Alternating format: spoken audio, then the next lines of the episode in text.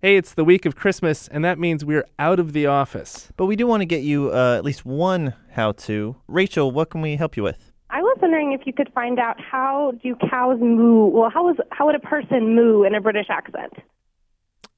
I think the place to start would be how do you moo? I moo with an American kind of Nevadan accent, going moo. That's Okay. pretty standard cow. Yeah. How long would you say that you've been wondering about this?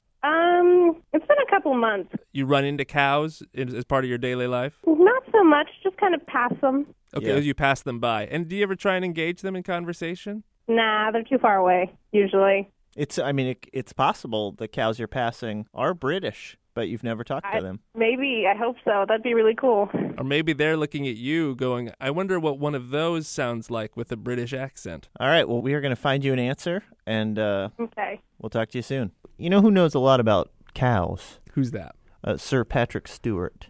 Star of stage and screen? Yeah, that's right. Hi, Mike. Hi, Ian. Hello. So, Patrick Stewart, you heard Rachel's question. And you'd like me to answer that question, which I'm happy to do. It's not a straightforward, simple answer. Unlike probably many other countries where a cow's moo is a cow's moo, in England, you understand, we are dominated by class, by social status, and by location. So, for example, a cow that is in a field next to my house in West Oxfordshire would moo in one kind of way, and a cow in a field in the semi-industrial town I grew up in, in the north of England, would moo in another kind of way. Huh. Uh, am I clear so far? Yeah. oh, yeah. Well, if I were at home in West Oxfordshire right now and I walk down my lane and there are always cows in the fields and I say, hi, good morning, cows, and they would moo at me like this. Moo. Now that's a very conservative moo. You must understand that I live in the constituency of David Cameron, our Prime Minister, Right. who is a Tory and and I assume these cows voted for him. I don't actually vote there. I vote in another place in London. Okay. Um, but if I were at my home in Yorkshire, where I grew up, and I went out, and it's not that there are many fields left where I grew up, but uh, I would find one, and I would find some cows. What you'd hear would be something like this. I'll do that again. You, you can hear the difference, can't you? That is a stark difference. Yeah. Well, this is all to do with environmental and cultural conditioning. Now, then, and I know we don't have time really to go into this in detail. We'd need the whole afternoon. But what you're understanding is that the English moo changes from location to location. You you would recommend that the the traveler talk to cows all around the country. I I would recommend that they do that anywhere, everywhere. Cows have got a great deal to tell us. Well, our our caller uh, who asked this question is from uh, Nevada. I wonder if you're if you're familiar with the sounds of American cows. If you want to give us your impression well, of that. you know, it's very funny you should say that, but my wife is also from Nevada, so I have some experience of uh, Nevada cattle. And if you like, I can give you my impression of a Nevada cow. Wow. Wow. It's a much higher You pitch. hear the difference? Yeah. Yeah, much higher pitch, and it's much more nasal because, of course, that's the way you people talk, and of course, the cows are influenced by how you talk, as you are influenced by the cows. Well, I wonder uh, because there are so many different uh, regional accents in uh, the United Kingdom and in Britain. Do you know um, what, like a Cockney cow, how a Cockney cow would moo?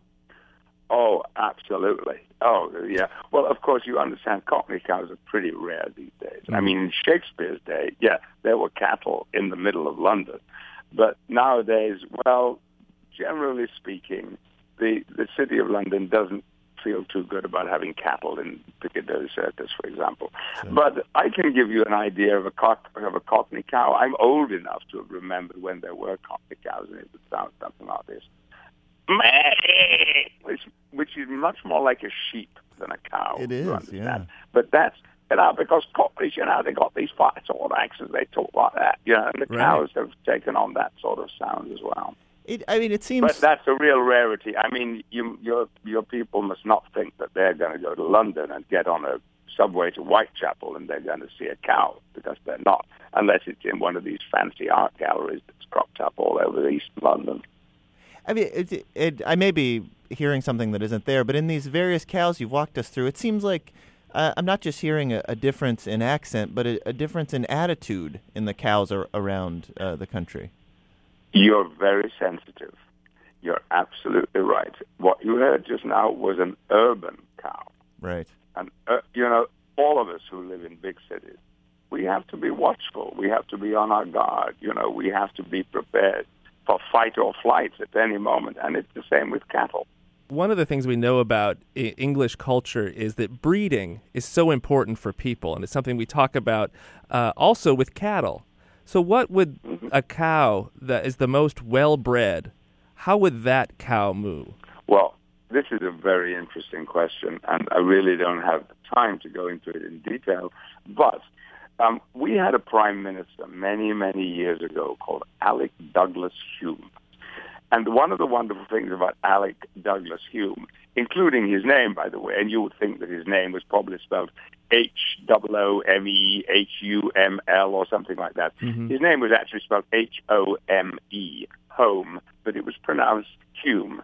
And that we do that mostly to confuse Americans, you know, like Leicester Square and Leicester and all of that. Oh yeah, Anyway, the thing about Alec Douglas Hume was that he didn't move his lips when he talked. I'll give you an example. This is how the other class in England They actually move their lips because moving your lips is terribly bad taste. You understand me? So uh, if Alec Douglas Hume had cattle, and I'm sure he did, he must have been a landowner because I, I think he was actually Scottish. Um, his cows would have moved something like this. Very refined, very sophisticated, very cultivated. These cows would have gone to Eton or Harrow, you know, or at least the cow equivalent of Eton and Harrow. yeah. Well, Sir Patrick, thank you so much for your time. You're very welcome. I enjoyed talking to you. Well, that does it for this uh, short episode of How to Do Everything. What'd you learn, Mike? Well, I learned that like people, cows have different accents. I you do think about this talent he has. hmm He plays a good cow, and how that was what maybe wasted on Star Trek: The Next Generation. Like that he should have been Captain Picard. Let's just uh, go ahead and and end the podcast right now. All right, we will see you next week, maybe the week after. Probably the week after. We'll see.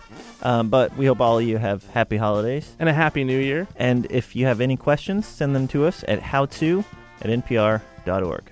I'm Ian. And I'm Mike. Thanks. Thanks.